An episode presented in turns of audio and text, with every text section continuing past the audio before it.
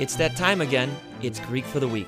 I'm Chris Palmer. Let's open our Bibles and get right down to the original language, the Greek. God bless you. It's the Greek for the Week podcast. Thank you for tuning in today. We're going to get right into it. And we've been studying the Beatitudes. We've been looking at probably what I refer to and other theologians have called the Jesus manifestos or the manifestos of being a Christian and what it takes to be a Christian before we get into this a little deeper, just want to say if you like the podcast, give it a five star review and make sure you're subscribed to the podcast. You can do that, it helps us out big time. And, uh, you know, I want to bring you more things on New Testament scholarship, things that can, if you're a preacher out there or a teacher, you can use, it'll benefit your faith. That would be fantastic. Remember, Letters from Jesus, it is at an all time low on Amazon. I don't set the prices, Amazon sets the prices based on who knows what. Amazon has a big algorithm and it just does what it wants to do and it is at at the moment at the time of me doing this podcast it's at $4.74 you spend less that's less than what you spend getting fast food if you eat fast food really. So grab a copy and now's a perfect time to grab a copy for a friend. Go on amazon just say hey i got you letters from jesus. Makes a good gift. Buy it for your pastor. If you have prime it's free shipping. You spend less than $5 to give a great book to somebody and they'll be blessed by it. And leave a review on Amazon. Say, hey, five star review, great book. Listen, we bring two Greeks for the week every week, and this really helps us out. So go on Amazon, pick up Letters from Jesus. The Beatitudes, Jesus manifestos, and I said before, this is the so important to understanding this because it, it's what it means to be a follower of Jesus. Now, there are people today, they they follow their political party, they follow Democratic Party, Republican Party, and maybe some people don't know why they're followers. Why why are you conservative? Why are you liberal? And there should be philosophy behind that. And just about everything you do in life should have some type of philosophy or worldview. When people are asked you, why are you a Christian? Well, this is really one of the best places to start as why you're a Christian. Because you follow these things in the Beatitudes. And you'll see that if you, the Beatitudes are the kind of preamble to the Sermon on the Mount, where you have this Christian perspective of following Jesus that is so different from the Old Testament. I mean, it really is different. I'm not saying that you know the God of the Old Testament is the God of the New Testament, but now we're starting to see things in light of the coming of Jesus Christ. And Matthew paints a really great picture for us about what Jesus said following him means. And a lot of these things make us uncomfortable. Now, I would say that if you're a Christian out there and you don't have the Beatitudes in your heart, I want to encourage you to really start getting those into your spirit. We follow so many self help today. I mean, America is a place of wellness, the wellness ideas, dieting, and having good health. Well, that's all good and great, but if you know that philosophy better than you know the philosophy of Christ here in the uh, Beatitudes, that is a that's out of order, and I would say that's just reversal priorities. Getting the Beatitudes in your heart is going to sustain you so you can be a follower of Christ. We can't just follow Jesus any way we want. We got to follow him the way that he taught us to follow him. Okay. Now I've said that in the last podcast. Let's get in here. We talked about the word blessed, what blessed means. Makarioi or makarios means to someone that is going to envy you because you've unlocked some type of spiritual truth in life. And it becomes evident after a while to the people around you that you're not going with the flow, you're actually different from those people. Something about you, you subscribe to a different doctrine, you follow a different path, you follow a different way. And so being a follower of Jesus is more than just putting a bumper sticker on your car or wearing, you know, one of those really cheesy Christian t-shirts that just, you know, not in good taste. You know, there's a lot of people that do that. That's kind of like the cheap way to follow Christ if it's following him at all. And I get the enthusiasm behind it, but when it comes down to it, God's not really impressed with your t-shirts, not impressed with the bumper stickers, not impressed with your Facebook posts. He wants to see if you're following these things here, like the Beatitudes.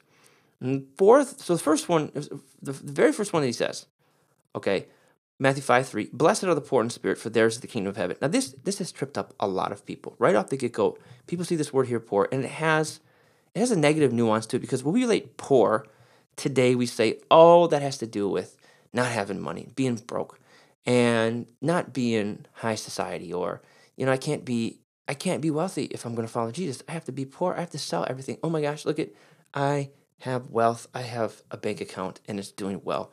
I have a job, I have an income that's doing well. No, it's good that you have a job. It's good that you have a bank account because you, you're, you at least are dependent of yourself, right? And that has there's absolutely nothing to do with it. And We could of course, of course, go to the Greek word here, ptokos, which means simply poor. If you look at it for what its basic meaning means, it means, um, well, BDAG would say it means being miserable, shabby, poor, a beggar, poor woman.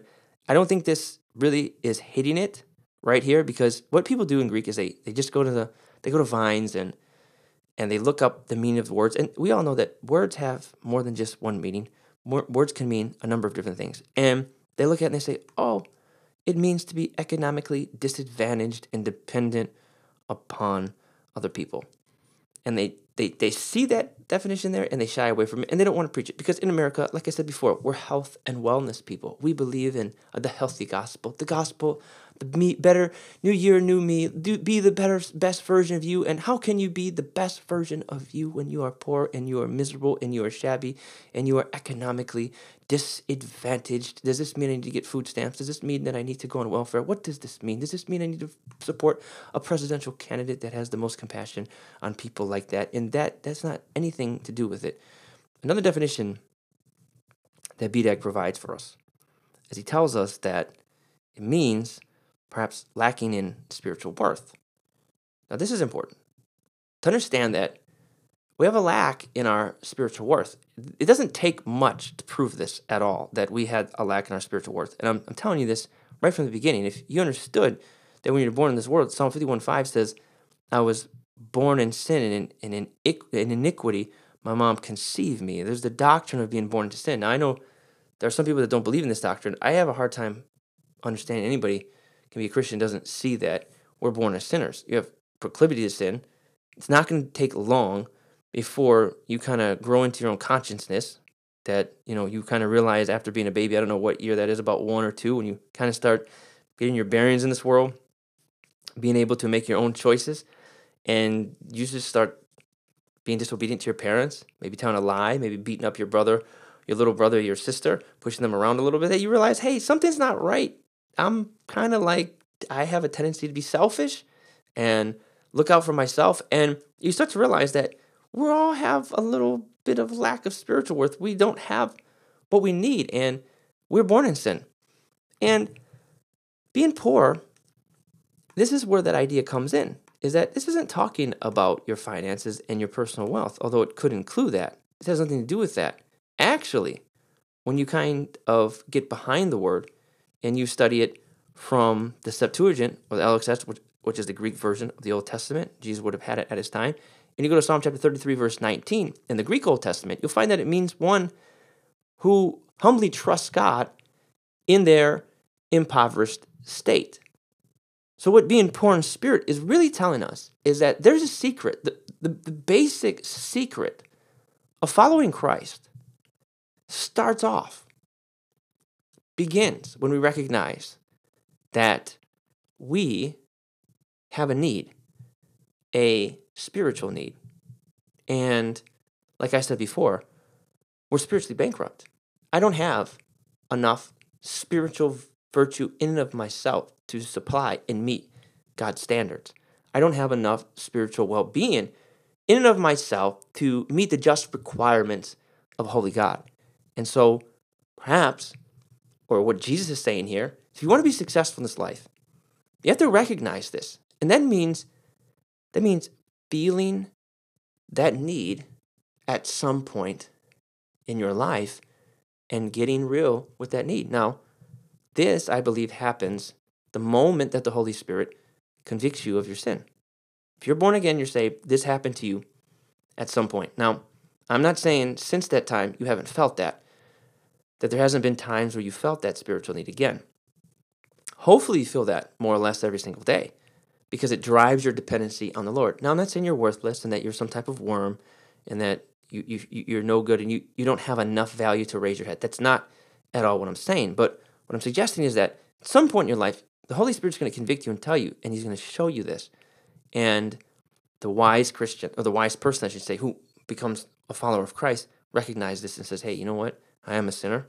Romans 3.23, all have sinned and come short of the glory of God. Romans 10.13, for all who call upon the name of the Lord shall be saved. Wait, this is what, this Romans 10.13, even though Matthew's gospel here is not Pauline, but I'm I'm saying that the idea was the same. This is a systematic now. Is that Paul was kind of getting at the same idea? We recognize that we have a spiritual need and we take it to God. And we say, "Hey God, okay, I'm stopping." Now I like to listen to people's testimonies.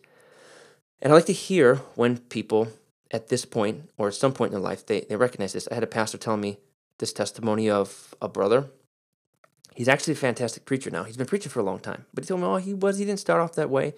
But he kind of encountered this in prison where he was just had his back against the wall and his mother came in and, and gave him some spiritual material and he reached out to it and, and he got born again and saved and he realized he needed Christ into his life and and and in prison this is where it happened. Me, I was 12 years old. I always tell my testimony. I was 12 years old. I was at a youth service. The conviction of God came over me. And I realized, yep, I've grown up in a Bible atmosphere my whole life, but I don't know Jesus and I know that I'm a sinner and I know that I really need to make this thing real and invite him and trust him through faith in him to be saved. So at some point, my assumption is if you're listening to this podcast, probably nine out of 10 who listen to this are believers, that you've encountered that before. And that's the beginning of, of a better life. And this word here means having a dependency upon God, feeling that need, and then reaching out to reaching out to God for him to save you from that and to give you your spiritual worth. And so the question is have you done that today? And I think that I want to say this is, you know, we have had since maybe the 1980s this overabundance. I don't say overabundance like it's a bad thing, but an abundance. We'll call it an abundance. We've had an abundance of teaching on who we are in Christ. And that is fantastic because a lot of religion taught you that you're nothing, you're a worm, and you are the low of the lows and nothing's good inside of you and and, and it kind of created a, a, a passive and maybe a hesitant Christianity where we come to the Lord with our head always down and we can't, we just don't have any confidence. To, the Bible says, come boldly to the throne of grace to find mercy and, and grace in time of need. And we kind of hesitated and we had this brand of Christianity where it's just, we are the low of the lows. But then we had this in Christ teaching that came and it taught us who we are in Christ and what we are in Christ and how we renew our minds in Christ to these truths. And that's been great and it's been fantastic. I can tell you that my life as a Christian changed when I began to uncover my identity in Christ. And I still teach a lot of that today uh, in my church and different places that I go. I always try to include an element of who you are in Christ. Uh, because things do, do change. It says in 2 Corinthians 5 7, if any man be in Christ, he's a new creature, all things have passed away, all things become new. 2 Corinthians 5 17, excuse me. That's, that's great. I think, though, that with that in mind, we also should we should balance that out with the fact that it's only because we're in Christ. And the tendency sometimes can be to have so much of that teaching that we have a temptation to sometimes feel that this is has to be about us. That's where worship comes in. Worship is acknowledging the greatness of God. It's uplifting the greatness of God and realizing that all this that we have that's ours, being the workmanship of God in Christ Jesus. I've done a lot of this on Greek for the Week is in fact because of him, and we only get to partake in that when we first recognize that without God, without Christ, we are spiritually bankrupt. We have no access into the kingdom, and it's all because of him. So our approach to being in Christ should be just that, recognizing it's as long as we remain in Christ. En Christo is what the Greek says, and that word in means sort of an identity or having a, a position in Christ. And that's very important. But it can't go without thinking that it's in and of ourselves or boasting in and of ourselves. If our boasting is going to be of anyone, it has to be of Christ. He's the one that gives us spiritual worth. And at times, at times, it's good to recognize your own frailty. You know, with the passing of Kobe Bryant, it was sad to see that. You don't like to see anybody have tragedy in their life. It doesn't matter what their convictions are, what their beliefs are. I don't know where what he was religiously or what his convictions were about Jesus Christ it's sad to, eh, you know, it's terrible tragedy because I grew up watching him as a basketball player. I really felt his loss because he was somebody that I watched all the time. I'm a Pistons fan because I'm from Detroit, but I liked Kobe, and the Pistons played the Lakers in the 2004 NBA Finals. I was cheering against Kobe, but I liked him, and I liked how he gave interviews, and I just I enjoyed him as a basketball player, as a person, and I really felt that loss. And but it reminded me of our own mortality, and I think that we all felt our own frailty very much so uh, a few weeks ago when this happened. And you know what? Feeling that frailty, I'm not saying the grieving the loss, but understanding and taking that into consideration at times especially when somebody hasn't died, is a good thing. We should recognize, you know, we're, we're really nothing without Christ. We're, we're nothing. We need Him. We have to have Him because look at how frail we are as human beings. And, and my hope is in me. That creates humility in your life, and that creates a place for the Holy Spirit to come in and to work in your life when He sees you trusting in God. He sees you that, hey, it's it's not about my empires, it's not about what I've built, it's not about my business, it's not about everything that I consider a means of boasting. It's really about Jesus. When you have that in your life, you can be humble.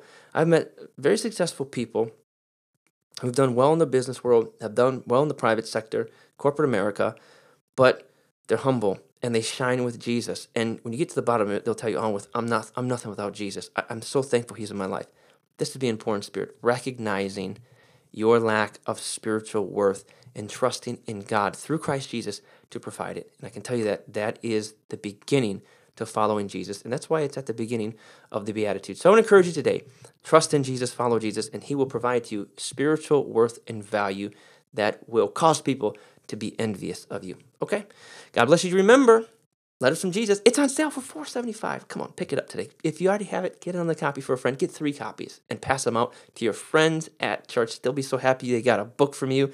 You know what I do sometimes is I buy books for people and then I earmark a chapter and I say, chapter seven is really for you. Look at take the whole book, but I want you to read chapter seven because this really, I think, is going to speak into your life. They'll be so happy for it. And, and you know, don't give them your book. Buy them a book of their own. You know why? Because you're going to want that book later on. And it, I don't like asking people back for books back. I just buy them books and just say, hey, here you go. Enjoy it. If you like the podcast, subscribe, send it to a friend, share this podcast with a friend, give it a five star on Amazon. We love you so much, and we'll talk to you soon on Greek for the Week. Thanks for listening. If you'd like to support us further, you may visit us on the web at lightoftoday.org. God bless and good studying.